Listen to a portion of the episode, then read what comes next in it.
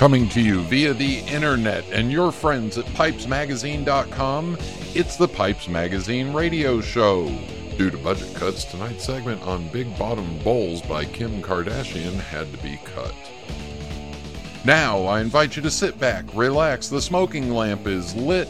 Here's your host, Brian Levine. Welcome, welcome, welcome. It is the Pipes Magazine radio show. Yes, the sometimes irreverent, sometimes educational, and always entertaining weekly pipe smoking broadcast. I am your host, Brian Levine, and apparently I've got a frog in my throat. there we go. On tonight's episode of the Pipes Magazine radio show, hey, so in pipe parts, you got a pipe and you want to get rid of it. I'm going to give you the nuts and bolts of uh, of how to get rid of a pipe that you have that you don't want anymore. Then my guest tonight is uh, Jeff Steinbock. Jeff is the owner and uh, chief uh, tobacconist of Uhle's Tobacco Company, and is also a uh, board member of the National Association of Tobacco Outlets, better known as NATO. So we'll talk to him. We're going to talk to him about uh, some FDA stuff and uh, and uh, the history of Uhle's. So we'll have some good and we'll have some bad in there. Then we've got music, mailbag, and rant, all that coming up for you on this wonderful evening of the Pipes Magazine radio show. Uh, so this past weekend, I did get a chance to uh, get in some racing and go to the uh, go to the uh, Sprint Cup All Star race here at uh, Charlotte. Um, it was kind of fun because uh, apparently the format had been chosen by the drivers on how they were going to uh, how they wanted to break up the segments and this that and the other. Well my only complaint is, that uh, well two complaints. One it rained so it washed out the qualifying which this qualifying is a lot of fun because they do two laps, and in between that, they've got to do a full speed run down pit road, come in for four tires, change, and get out. Uh, so that's a, that's always fun to watch. But they canceled it because of rain. And uh, two, well, apparently, um, the rules were so complicated that the drivers didn't quite understand them all, and there was a lot of confusion on how things were going to happen because of the special rules package that was agreed upon by the drivers that hadn't really taken into into effect every uh, every aspect of what might happen in a race. So there was some questions going on, and uh, there were some uh, colorful comments on uh, the rules and how this race was uh, run. But hey, drivers, you asked for it, you got it. That's your own rules. Uh, so there you go. All right, everybody, fire up a bowl, sit back, relax. Thank you to the Sutliff Tobacco Company. Here we go.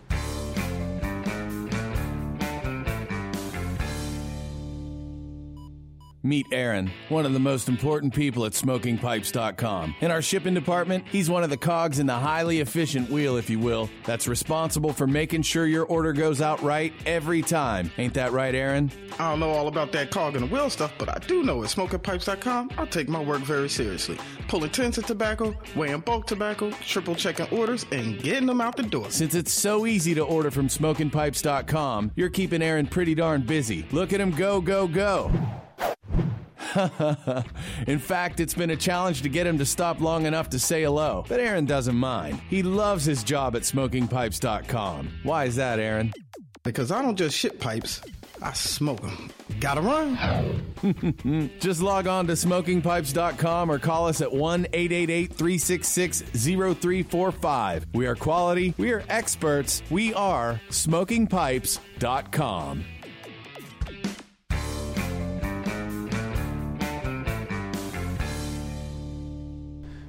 We are back. I ran and got myself a fresh cup of coffee and got rid of that frog. All right, so you've got pipes and you want to get rid of them. For some reason, they just they're, they're not your style anymore. They don't suit your need anymore. Whatever. You don't enjoy looking at them. It's time for them to move on and uh, time for you to thin your herd or whatever you're going to do. All right.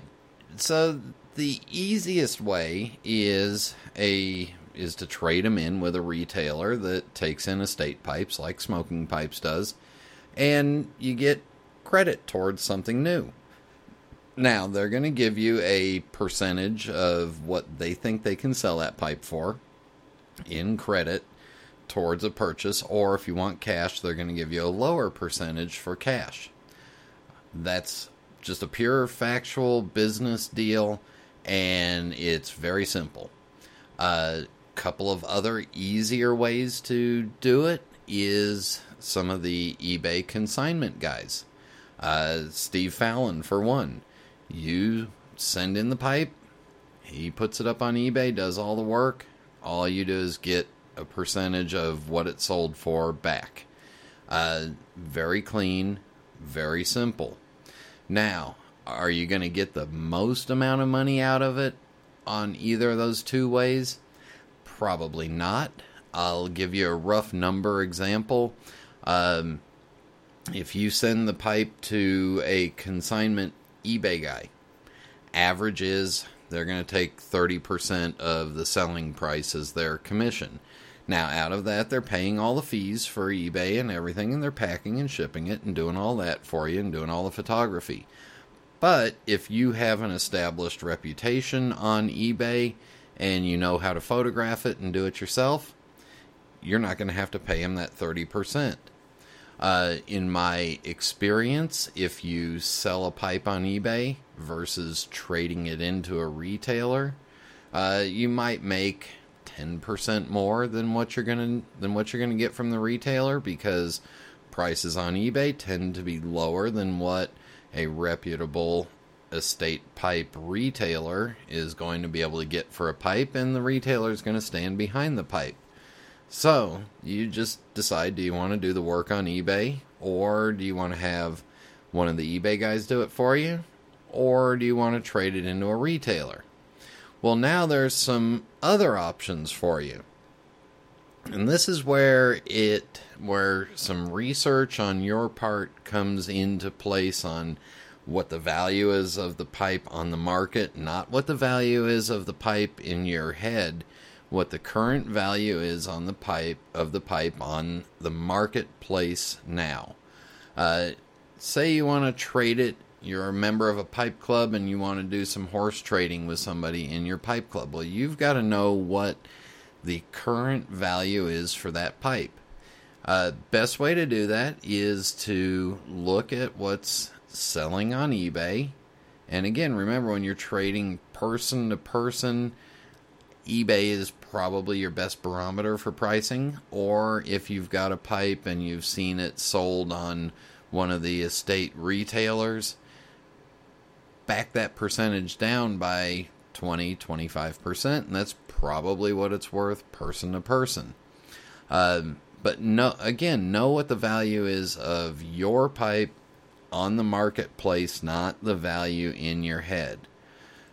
Other option, if you get a chance to get to a pipe show and you want to bring three or four pipes to sell yourself, bring them, carry them around, show them to people. When you sit down in, a, in the smoking tent or someplace like that, pop them open and let people know that these pipes are for sale. But again, you need to know what the value is of the pipe on the marketplace. Uh, the reason I keep emphasizing that is because some pipe brands ebb and flow with value. Uh, some pipe brands get very hot, some finishes get very hot within pipe brands, or pipe makers get very hot. You just have to, you really have to know what the past six months to a year has looked like for that individual brand that you're selling. Um, if you've got enough pipes that you think it would be worthwhile, rent a table at a small show. Um, rent a table at, at a pipe show and just understand that you're not going to sell out everything, but you are going to, you know, you, you may, but odds are you're not going to sell out everything. But now you've got the cost of a night or two in the hotel unless you live nearby a pipe show, plus transportation, plus the cost of the table rental. So some of those pipes that you sell, the first ones, probably just going to cover your costs. Um, again, if you're going to a pipe show and you've got six or ten or twelve pipes or whatever, and you want to sell and horse trade them, know the value of them, and sit out in the smoking area with them, carry them around, let people know that they're for sale. That's a simple way to move some of the pipes off. And while you're there, there may be some of the eBay sellers there, and there may be some retailers there that are willing to take a pipe in on trade. So there's some very simple nuts and bolts of how to get rid of a pipe that you no longer want to keep and you want to turn into real money. Um, or maybe a new pipe, or maybe some tobacco. Whatever you want to do with it. It's up to you. It's your pipe. Don't need to have a reason to want to get rid of it. It just needs to move on to some place where it gets smoked a lot. All right. In just a minute, Jeff Steinbock will be on the phone with me. This is Internet Radio. Craftsmanship, history, tradition. These are the hallmarks of all quality products, from the finest wines bottled in France to the most highly engineered automobiles manufactured in Germany.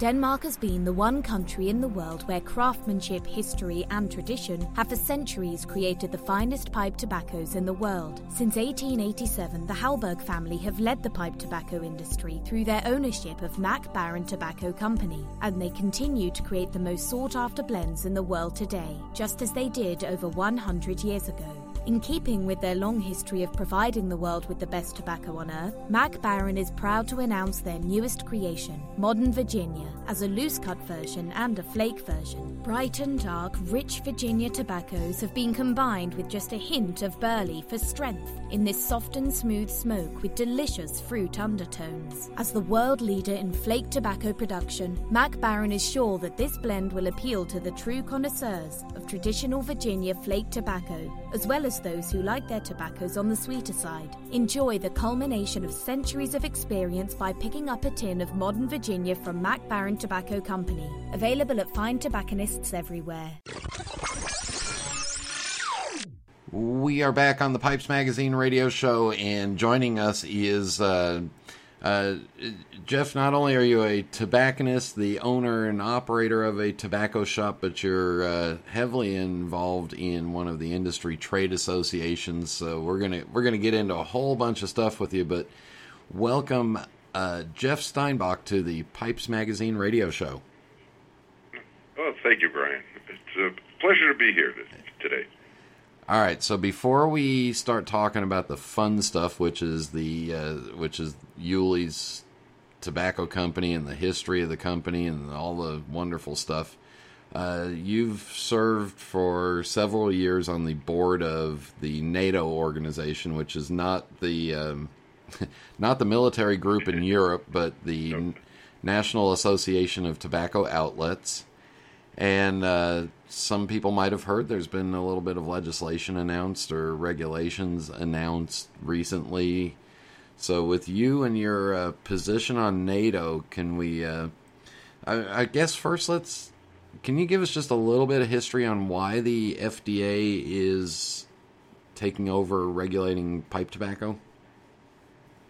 Well, Brian, this this goes back to uh, 2007 and uh, it was introduced by uh, the bill was introduced by Ted Kennedy and I, I forget the other uh, legislator, um, and it was to turn over control of the uh, of tobacco to uh, the FDA. Um, it was enacted in now the 2007 date is kind of important. The February 15th, 2007. That's when it was first proposed it became law in uh, 2009. Uh, what originally the FDA was regulating was cigarettes, uh, chewing tobacco, and roll your own tobacco. And subsequently, in 2014, they introduced the deeming regulations and expanded their uh, control to all tobacco, or actually nicotine uh, nicotine products. So, uh, the, you know, that, that includes, of course, pipe tobacco, cigars, little cigars, vaping, pet, vaping pens, uh, nicotine gels, and a whole host of anything that contains nicotine. So, any way we get that happy little uh, vitamin N, they want to keep an eye on. Uh, you bet. uh, now, their goal, and it, it was publicly stated by Mitch Zeller of the FDA. He, he's the head of the Tobacco Control Unit. Um, their their goal is actually a nicotine free or a yeah a nicotine free generation, uh, which means prohibition. Yeah. so uh, it's that's what we're dealing with. The uh, um, our Congress did not give them the authority to outlaw any segment of the tobacco industry. However, they do have the authority to re- regulate it out of existence. So that's what we're dealing with right now. Uh, and, and these deeming regulations are they're pretty tough. So, what exactly does the uh, does the 2007 date mean to our pipe tobacco world? Well, basically, what it means, anything prior to that date is grandfathered in from uh, not from regulation, but from the PMTA or the, the pre-market testing of the product. Uh, keep in mind, uh, now the FDA claims it'll take per SKU, it'll take about 5,000 hours, man hours to submit the applications for a product produced after 2007. Uh, they estimate the cost of about $330,000. That's a little low. The Wall Street Journal said it'll cost between uh, a million and two million dollars per SKU per product So, to get this on the marketplace. so that means that uh, just for example, a, uh, a a Mac Baren product that we have that comes in a 50 gram tin and a 100 gram tin, those are two different SKUs, two different testing processes, two different introductions. Uh, yes, uh, even though it's the same product inside, it's two SKUs. Yeah. So what happens to the product that has not been the that was not on the market bef- uh, before 2007? Well, basically, it's you'll e- either have to go through the testing and application process, or you have to pull it. And bye bye it goes. Yeah, yeah. Is it, um, the the problem with these regulations are completely un, unworkable. I mean, especially for a small business like Uhle's, you you can't possibly conform to this, and even even being considered a manufacturer, uh, you can't possibly conform to their regulations. Yeah, because that's the other side of it that I don't think we've touched on on the show at all is that uh, custom blended tobaccos in in shop custom blends or bulk tobaccos as we call it are essentially going to be removed. Uh, well, yes. Now, in the 2009 Act, um, matter of fact, I have it right in front of me. It's the Section 905, annual under annual registration. This is their description of a manufacturer. Uh, the term manufacture, preparation, compounding, or processing shall include repackaging or otherwise changing the container, wrapper, or labeling of any tobacco product patch, package. Um, which basically means, let's say I get a five pound bulk blend from you, and I take out an ounce and a half, and I call it Jeff's blend. Well, I've just become a manufacturer. Yeah. And that's the end of that.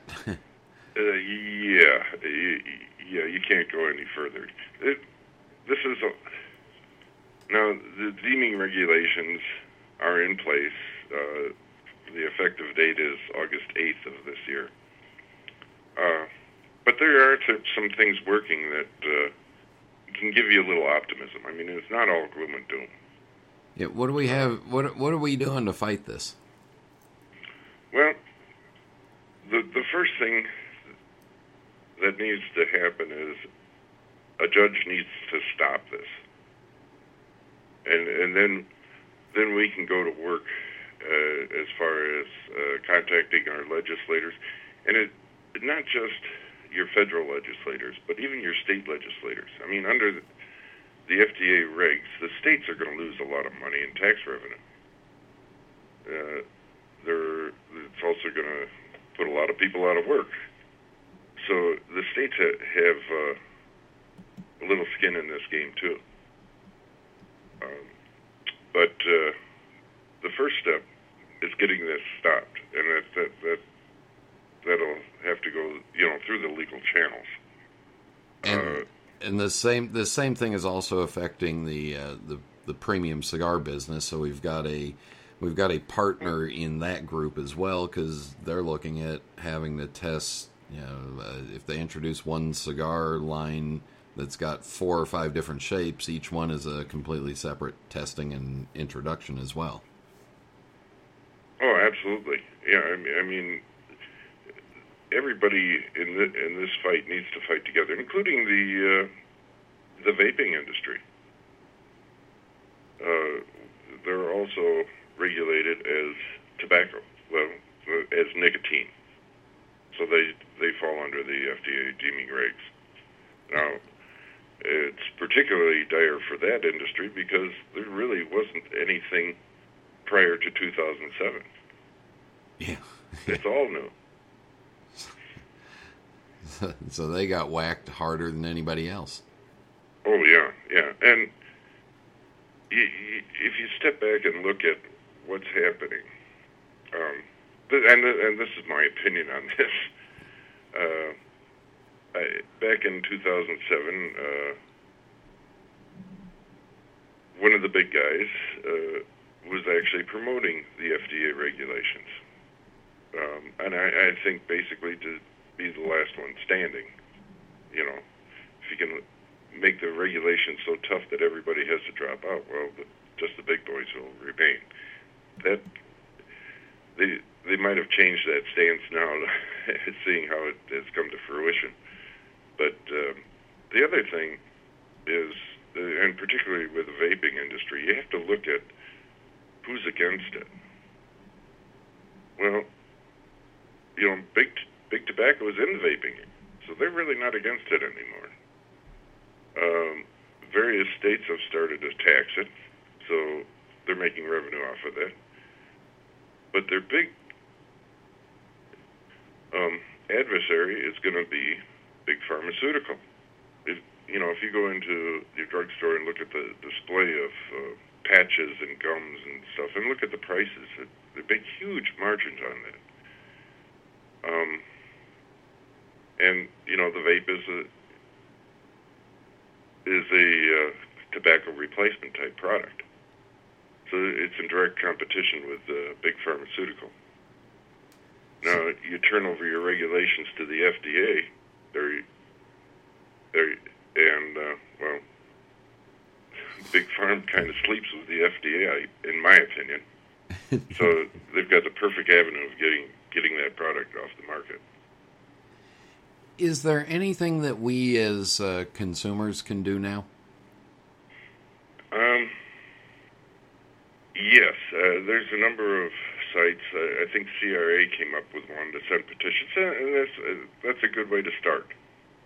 You know, uh, it's primarily a cigar petition, but uh, you know, if you're just a pipe smoker, go ahead and sign that one too, because we're all being regulated.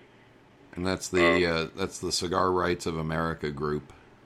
And Yes. We'll uh, we'll, Yeah. we'll put a link on the uh, on the show page for them. Yeah, and they've got two petitions: one to the your congressman and one to um, the president. And uh, they're both important to sign. But uh, also, as a consumer, because you know, quite quite truthfully, in the near future, we'll probably have to enlist the consumers in this, as far as uh, getting to legislators, writing letters, calling, um, and what what's going to happen is first I believe that a federal judge will put a stop to this at least uh, temporarily and then the work starts because we're going to have to change the law um, and one of the things that's already happened it happened on May 10th was uh, Nicopure Labs, which is a, a vaping company, uh, they filed lawsuit in the in a federal court to uh, vacate and set aside the FDA deeming regs. And, and this is important because they they've got four arguments. Um, one of them, I think, is well, all, they all have merit in reading them. Some pertain only to the vaping industry, but the their third one, I think, is the most important one, and that's um, the deeming regulations overstate the benefits of the new regulations, fail to quantify the benefits of the new regulation, and this is key, they underestimate the tremendous cost to the industry and erroneously conclude that the regulation outweighs the cost. Um, I think that's a very good argument. I think it, when the FDA submitted this to the office, uh, the OMB, I think they vastly understated the uh, the cost, both in uh, employment and uh, taxation to the government. So for the moment, so, we uh, we wait for a lawsuit or two. In the meantime, we can uh, contact the White House, sign this petition, and uh, and also send a send an email or a handwritten letter to our members of the U.S. Congress explaining to them that we don't uh, that we don't think this is fair. Yes, yes. So we'll we'll do that. In the meantime, we'll take a break right here, and when we come back, we'll talk about the fun stuff because there's a ton of history in Uhle's tobacco, which goes all the way back to uh, Happy Days. So uh, stay with us. We'll be back oh, in just yeah. a minute.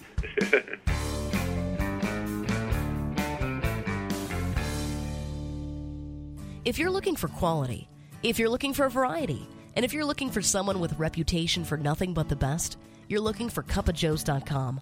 Cupofjoes.com has hundreds of pipes to choose from and thousands of different pipe tobaccos. Cupofjoes.com is also your one-stop shop for Peterson pipes, their exclusive line of Peterson Kelly pipes. Check out their remodeled website at cupofjoes.com and be sure to like them on Facebook, cupofjoes.com. Quality products at extraordinary prices. Italians have always been known for their aesthetic passion. It's their birthright, their legacy. And just like Savinelli, it continues to grow and evolve. It is ever changing. Milan, 1876. Achille Savinelli set out to change the way the world viewed smoking pipes, opening one of the world's first specialist tobacco shops. From one small storefront to a factory that delivered handmade pipes all over the world, the legacy he forged became one filled with success and prestige. Achilles' dream is carried on today by his family, who continues the Savinelli legacy. Each year, Savinelli debuts a series of new, forward thinking designs comprised of quality crafted pipes shaped from some of the best briar in the world. Behind every beautiful object, there's a story. Start your own chapter. Visit your local tobacconist or premium online dealer today.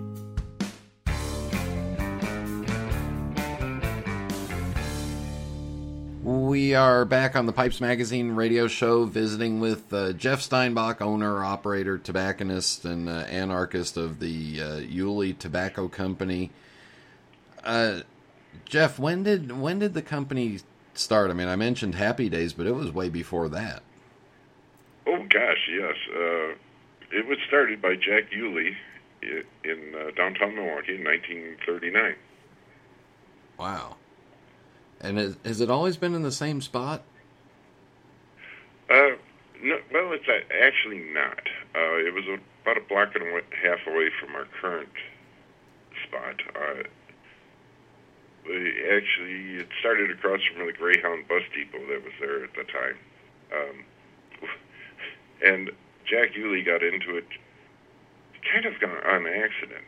Um, he he started out uh, with a magazine stand at the in the Greyhound bus terminal across the street from it, and uh, he was doing quite well. Uh, but what what happened? He get the deliveries of magazines and newspapers at night when he wasn't there, and people would steal them. So he needed a place to store all this stuff. And uh, the gentleman who was across the street at that time had it with a tobacco shop was going to retire. So Jack went in and we bought the store. and the owner said, well, what are you going to do with it? He said, oh, I'm just going to close it. I'm going to use it for storage. And he said, you can't do that. It's a great business. It's, I'll, I'll teach you pipe tobacco. So he, he taught Jack Uhle about pipe tobacco and it turned into a passion for Jack. and he shut down the magazine stand and became a tobacco shop in 1939. So that's why some of our blends, uh, you know, uh, like 255, predates the actual opening of the Uhle tobacco. It, it, it was uh, that that blend was uh, um, developed in 1937. So that goes back to the previous owner. Yes. The previous previous owner. Because when do when do you and your brother get involved in the business? Brother came to work for Jack when he got out of the Air Force in 1972, and I came to work in '74. Um, and Jack always wanted his name on the store, and he liked the idea of uh, two brothers owning it. So um, we we bought it from Jack in uh, 1982. Wow. Although Jack uh, stayed on for oh five years after that. So what was the? I mean, going back to the to the early '70s, what was the the mixture of the product in the store? Was it primarily pipe and tobacco focused? Actually, it was. I, I um, it was different back then. It, it, it was a it was a great time for pipe smoking. I mean, you had some, you had a lot of beautiful pipes. Um, you had Dunhills that were about thirty-five dollars. I mean, if you sold a Dunhill, that was a huge sale for the day. You had to tell Jack, "Hey, Jack, I sold a Dunhill." Um, Thirty-five bucks. Wow. And, and uh, oh, and the poundage was much higher. And at that time, we were selling our Uhle product to uh, a lot of drugstores. You know, most drugstores were independent at that time. And went uh, pretty much all over the state with our Uhle, Uhle tobacco. Yeah, so you had a you had a wholesale business going, you had the retail business going, uh, Mhm.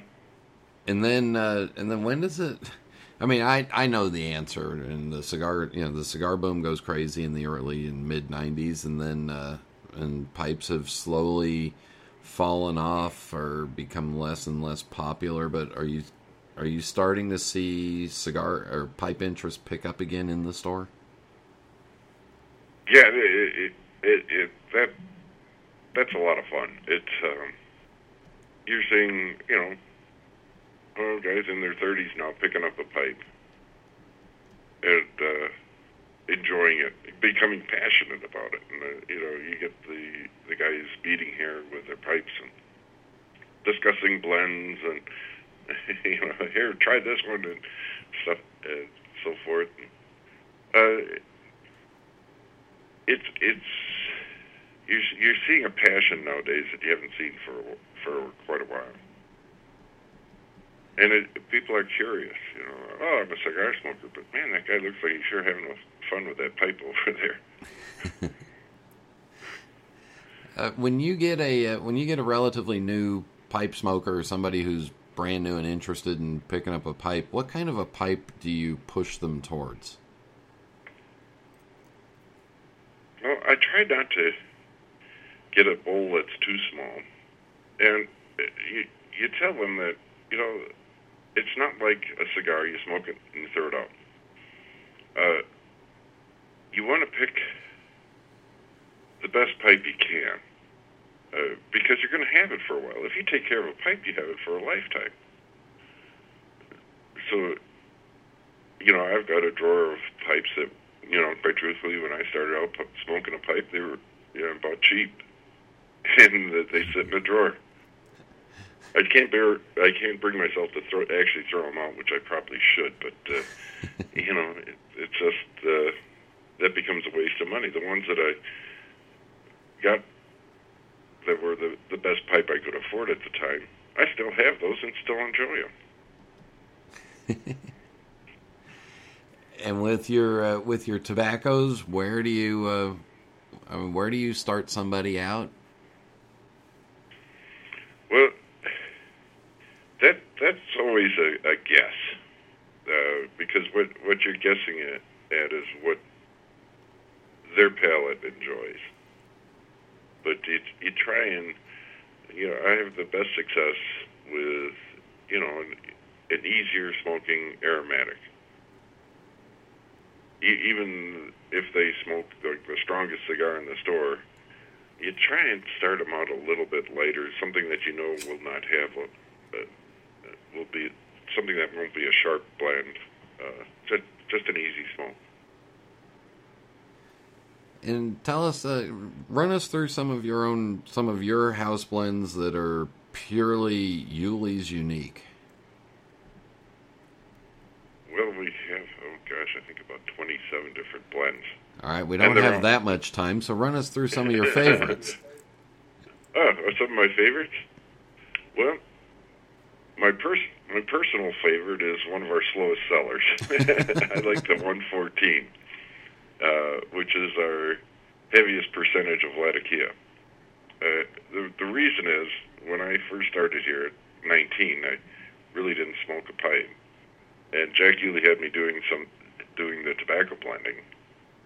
And I always looked forward to the day that we were we would blend 114 because you're up to your elbows in this great Latakia and the Turkish and the Virginias and a little bit of Perique and man, I just loved that aroma.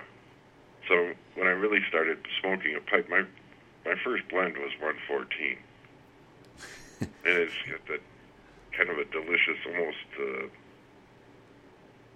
salty, smoky, rich flavor. Uh, I just, I to this day, I still like 114.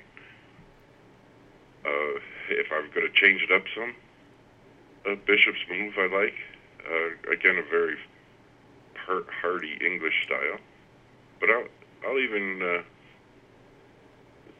smoke like Irish aromatic, which has a little Latakia in it, but uh, aromatic.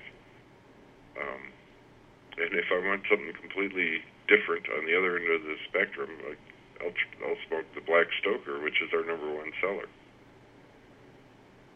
And still, the number one seller is an aromatic. Oh, absolutely, yeah. You know, the fire cured base and fairly aromatic, very, very smooth. And that that's one that I, you know, a lot of, a lot of times will recommend to a new smoker. But I also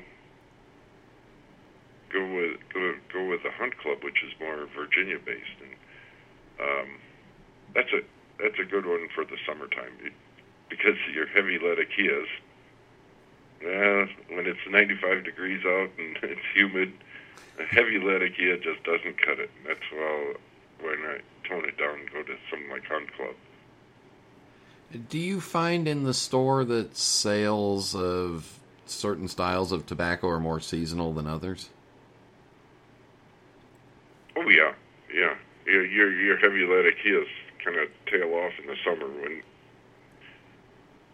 well, you know they they taste the best when it's cool and crisp outside and dry air and uh, nothing, nothing like a, a smoky Latakia blend. And uh, and what which kind of what kind of beer goes better with them? Because you're I mean right there in the middle of uh, Beer City, USA.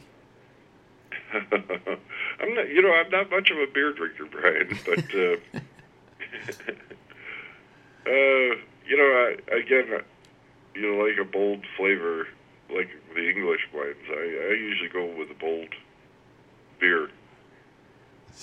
So no, no Schlitz for you.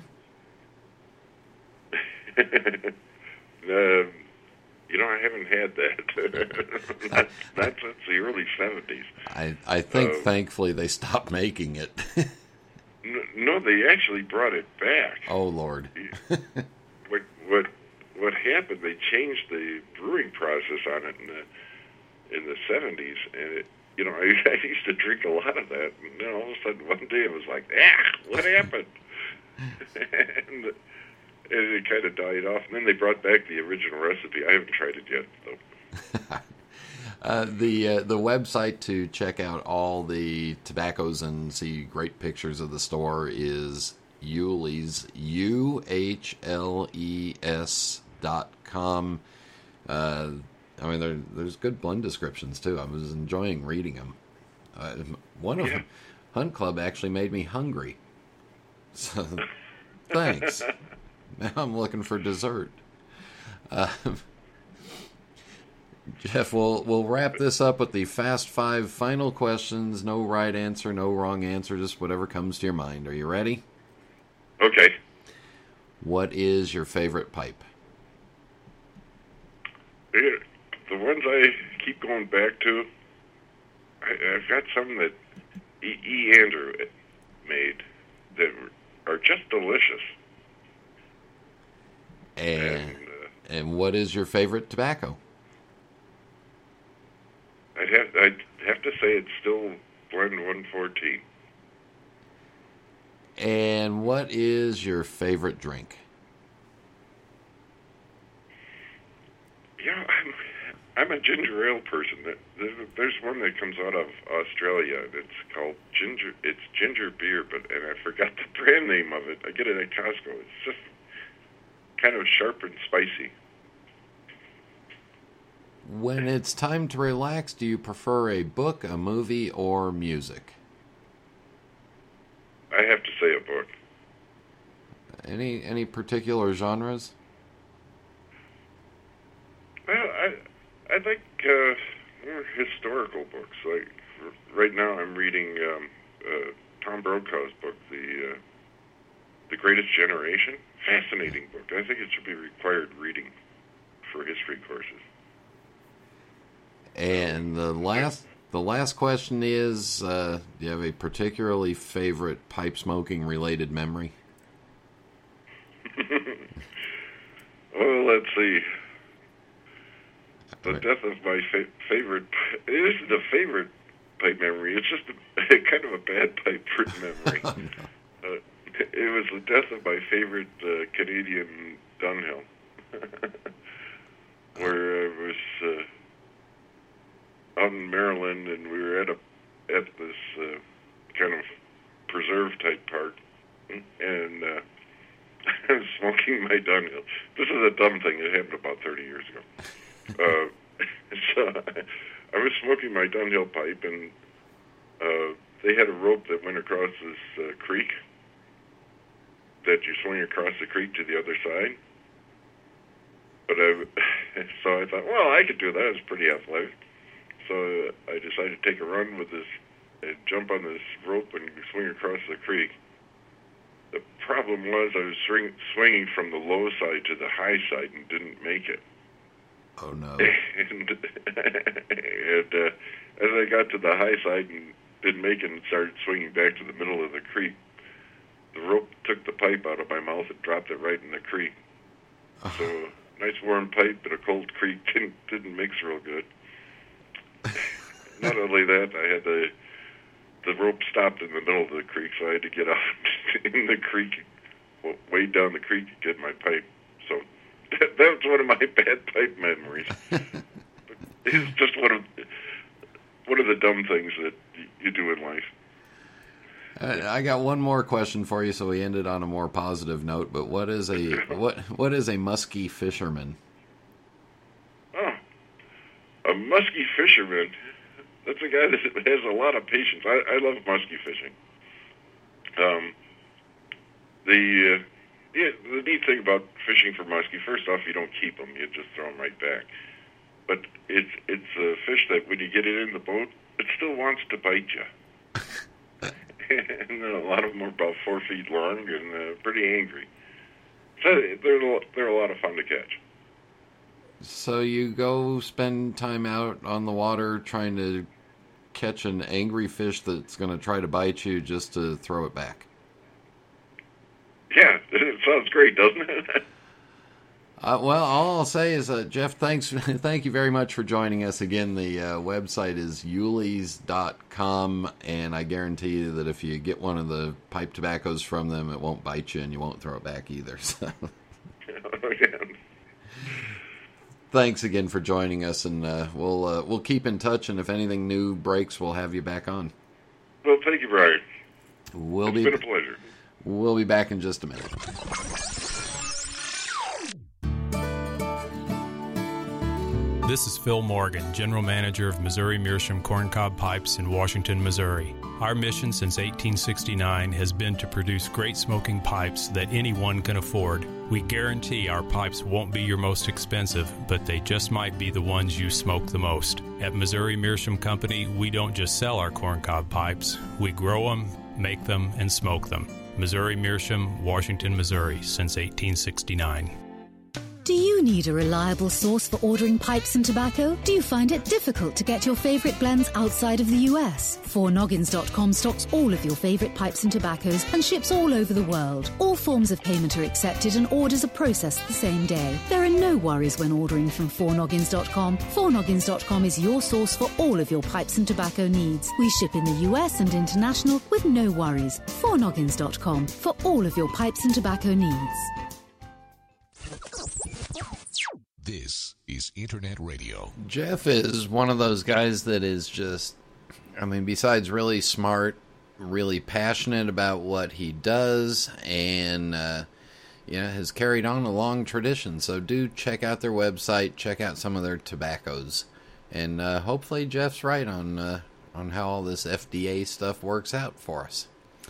All right, for music, we're going uh, back to Chris Thile because I found a song that I really like, and it's from uh, it's from the album that he did called Bass and Mandolin with Edgar Meyer, and it's called The Old Beagle. So here it is.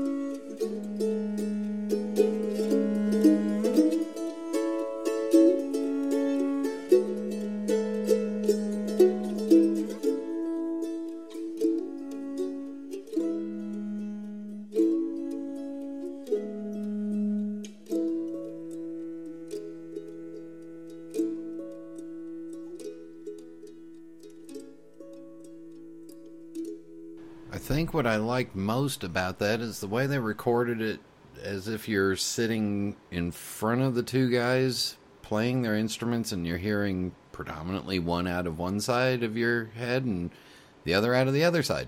Kind of old school, but yet a little stereo pan in there for you just to modernize it. You've got mail. You've got mail. Mail. In the mailbag, let's see. Uh, Pappy Mac said, like the music. As for your rant, you're a PC. I'm a Mac. I don't have the same problem. I am not a PC by choice. I'm forced this way. Uh, let's see. Casey Ghost says, well, hum, oh well. Smio Sato interview was somewhat difficult interview to follow. It was somewhat difficult to follow as you had to listen to the translator, get the answer, and then listen to the answer. And of course, Mr. Sato was very was a very reserved speaker. Music music wasn't very good. uh, PC problems can be a nightmare. Very funny the joke at the end. Glad I got something in there for you, Dan, that you liked.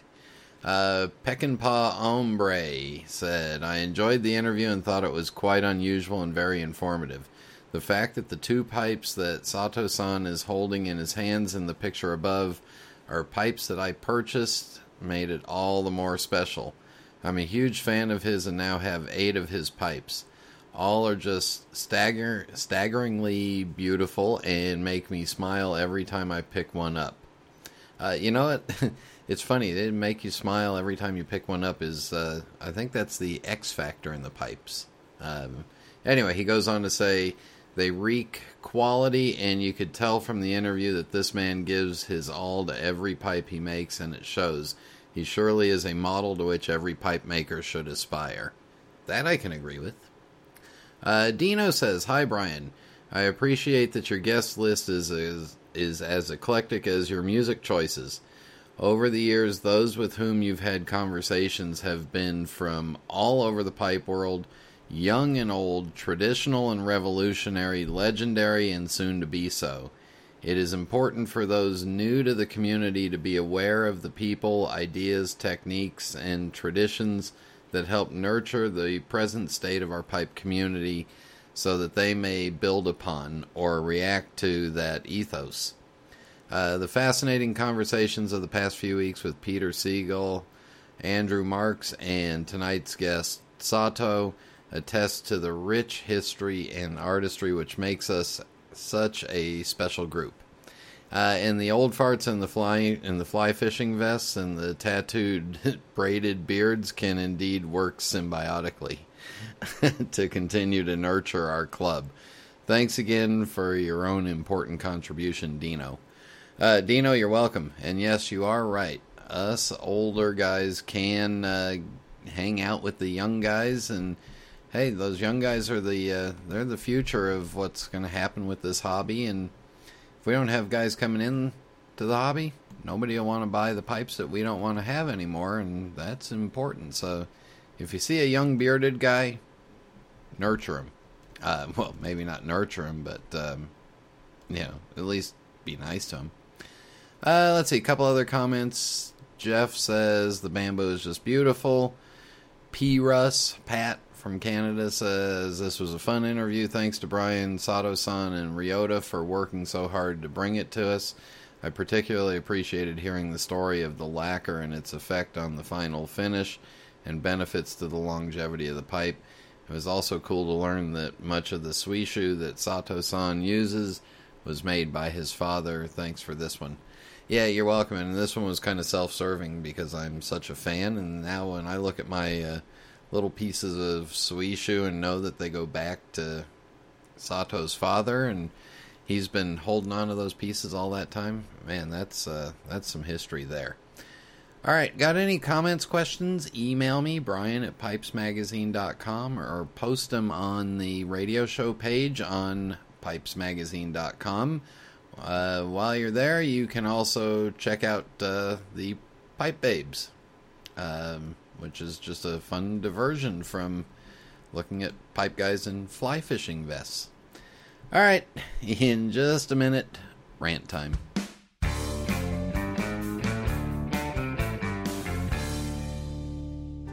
I'm Jeremy Reeves. head blender of Cornell and Diehl Pipe Tobacco Company. At Cornell and Diehl, we think the best things in life are better with age, and we are passionate about creating the best possible pipe tobacco available. Fueled by this passion, we introduced the Cellar Series, a collection of blends like no other.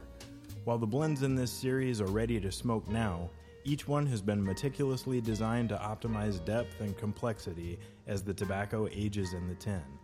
Currently, the Cellar series is comprised of Oak Alley, Cheneys Cake, Joie de Vivre, Old Grove, and Bourbon Blue, but we will be unveiling new additions to this very special series as time goes on. Pick up a tin to smoke now and save a few for later enjoyment so that you can experience all the richness and subtlety each blend will reveal through the years. Cornell and Diehl's Cellar Series. The secret ingredient is time. Contact your local or online retailer for information.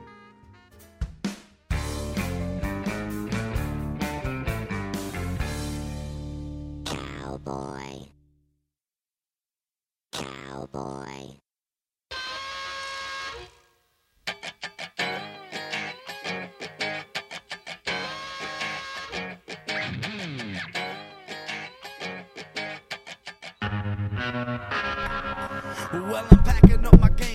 This is a wake up call. Hello. Yes, I read the forums and I scan them almost every day, and I am shocked and appalled at the amount of forum posts that I have seen from members of the pipesmagazine.com forum and a couple others that had no idea that the FDA was even looking at pipe tobacco and and had no idea that this was coming. Where have you been? Yes, good morning. Wake up. Hello. If you'd listened to the radio show two and a half years ago, you would have heard us talk about it. If you would have paid attention to a hobby that you love so dearly, so dearly enough that you're actually on a forum dedicated to it, you would have gotten involved earlier on, and maybe, just maybe, we would have stopped this. Now that I've had Jeff on, I want to unload and say it is now time for every one of us to write a letter, a personal letter. Write it, type it out, print it out, mail it, put a stamp on it, and send it to each one of your members of the federal government and your local governments and let them know how this is an unfair attack on a niche hobby industry that they're trying to lump in with a giant mass produced product. That's exactly what you need to tell them. Listen to what Jeff said, listen to what I said, and wake up. Wake up. It's now time to write those letters. If you haven't written those letters yet, it is now time. This is just a warning that if we don't get off our butts now and write those letters, we stand zero chance of getting any support from any of our locally elected officials. All right, make sure write the letters. Don't just send an email, but actually type it up, address an envelope, put a stamp on it. Anybody that you can vote for, let them know. Let them know how this affects our own little hobby. And we need their help now to save this little hobby of ours. Uh, there you go. Hey, got any comments, questions? Post them on the Pipes Magazine radio show page on pipesmagazine.com. Keep an eye on the forums. There's a lot of information there. There is still a lot more information to come out on the FDA. Uh, keep uh, keep tuned into the radio show, and as soon as concrete stuff comes out, I'll let you know.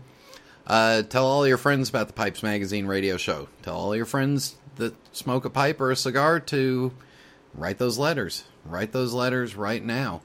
Um, if you haven't, leave us a rating or review on iTunes. We would greatly appreciate that.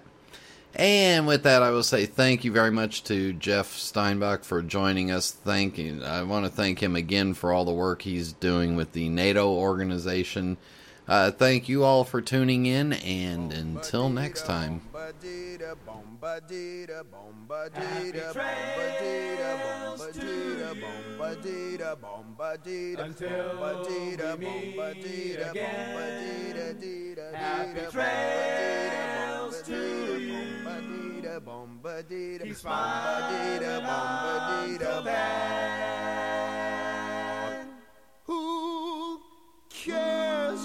The clouds when we're together? Just sing a song and think about sunny weather.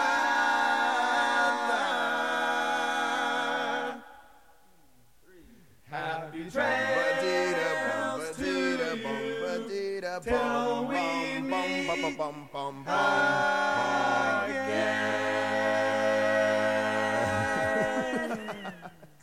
John Seiler. John Seiler, please return to the Pipes Magazine radio show. Your car is double parked and we miss you.